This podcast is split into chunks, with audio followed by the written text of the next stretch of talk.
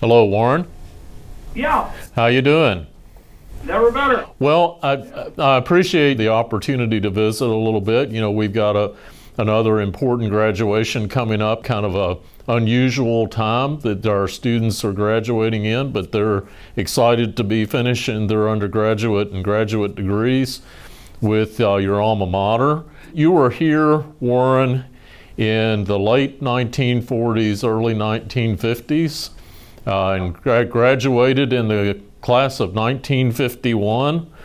And I know the university has had a big impact on you and on your life. Uh, so you might might just start out by saying what what are some of your best memories of of your time at the University of Nebraska?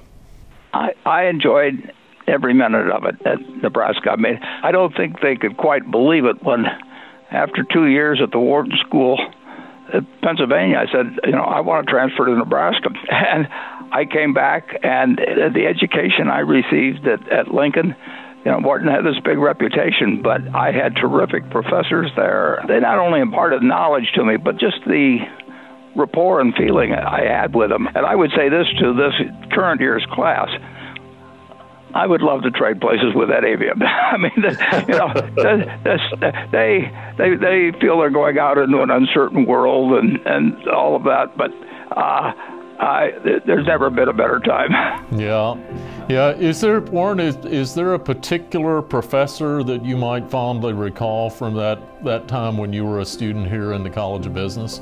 Well, there were two of them that I really not only did I learn a whole lot from, but I I just had a good time with, it. and and and you know I I've always liked accounting, and I'd taken a few a couple of courses probably at uh, at Wharton before I came, but Ray Dean was the best I'd you know you'll ever see, and and, and uh, accounting is the language of business, and it made me proficient at something that was absolutely vital uh, for the rest of my life, and I had the edge on lots of business school grads around the, the country because I had Ray as a teacher, and of course Doc Elliott's class was was absolutely fascinating. he, he, he, he was probably the most entertaining teacher, while at the same time delivering important ideas to you. Those two particularly stand out in my mind. But I would say this: uh, there wasn't a teacher I had there that I really didn't feel good about. That. So, Warren, is I, I, believe it's true that your parents met here at the University of Nebraska. And what, what were their majors and how, how did they come to meet, if you don't mind telling that story? Yeah, no, I, I owe my existence to the University of Nebraska. it doesn't get more, it doesn't get much more fundamental than that. Yeah. Uh, no, my my dad was uh, at the Daily Nebraskan, and he was editor at one point, and and my mother uh, actually her her father went to the university as well, but she he had a small paper in West Point, and she came to Lincoln, and she was very interested in math, but she also went in to get a job as reporter at the Daily Nebraskan, and then met my dad, and uh, that was a lucky day for me. mm-hmm.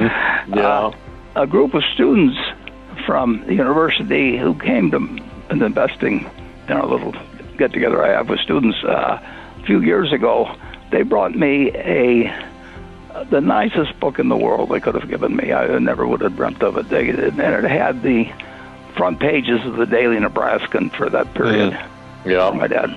I've gotten a lot of nice gifts in my life, but I don't. I don't think I've ever gotten a nicer one than that. Now, my dad told me story after story after story about uh, university days at Lincoln. So, Warren, you know, uh, you mentioned that um, you would. You, you, would love to trade places with our graduates today. That even though this is kind of a, a, a strange time, but you know what what advice would you give to our graduates in general today? What might you say to them? Yeah, and I would give them the same advice at any time that, that you want to look for the job in life that you would take if you didn't need a job. I mean, you know, somewhere out there, you know, you'll you'll find the right. You won't necessarily find it on your first job. I mean, you got to make a living too. Mm-hmm. But but don't settle for anything eventually that's less than working for a company you admire or people you admire, and and really the job. If you if you didn't, if they had no need for the money, it's still the job that you jump out of bed for uh, in the morning. And and I've been lucky enough to have one like that, and I can tell you that, you know there's just nothing like that. It, it doesn't work anymore. It, it, it's it's actually something you look forward to every day, and and you won't necessarily find it the day you get out, but but but it is out there, and they should look for that, and they should be prepared for it, so that the person they're looking to hire wants to hire them, and and I would say that's what's very important, and that is developing communication skills. I mean, you've got to be able to write well, and you've got to be able to to talk well, and uh, just fill your head. I mean, it, is such a wonderful time in life to have every day end up knowing a lot of things that you didn't know the day before. And uh, the students I've seen from Lincoln, I mean, they're they're just outstanding. I mean, that makes me very encouraged about the world. It makes me very very bullish on the world. They're they're going to face different circumstances all through their lives. I mean, they're going to get. You just think of the surprises in my life. You know, you know whether it was the Great Depression or World War II, or you know, it just goes up and down. But at the end, you know, you've got a winning hand. I was so lucky to be born in the United States. You know, and I was lucky to be born in Nebraska. I was lucky to have the parents I had, and I was lucky to get the education I got. And you go out with a winning hand. Now, you know that doesn't mean that you that every single day is perfect. The world isn't that way. But try to think of another country where you'd rather be. Try to think of another era in which you would rather exist. I don't think you can do it. I mean, the opportunities, what they're going to see in their lifetimes, too. I mean, this is, mm. it's a marvelous life of. And you're going to have vicissitudes, and, you know, you have, it, sometimes you have health problems in life or something of that sort. But there is nobody I would rather be than a young person yeah. graduating from the University of Nebraska today. Well, uh, I'm sure they're they're glad to hear that too, Warren. Uh, our our students have a lot of years ahead of them, and I heard you say just a minute ago about you know cram as much knowledge as you can in every day. Um, in your learning, what's your your best advice for our graduates on how to keep learning throughout their life?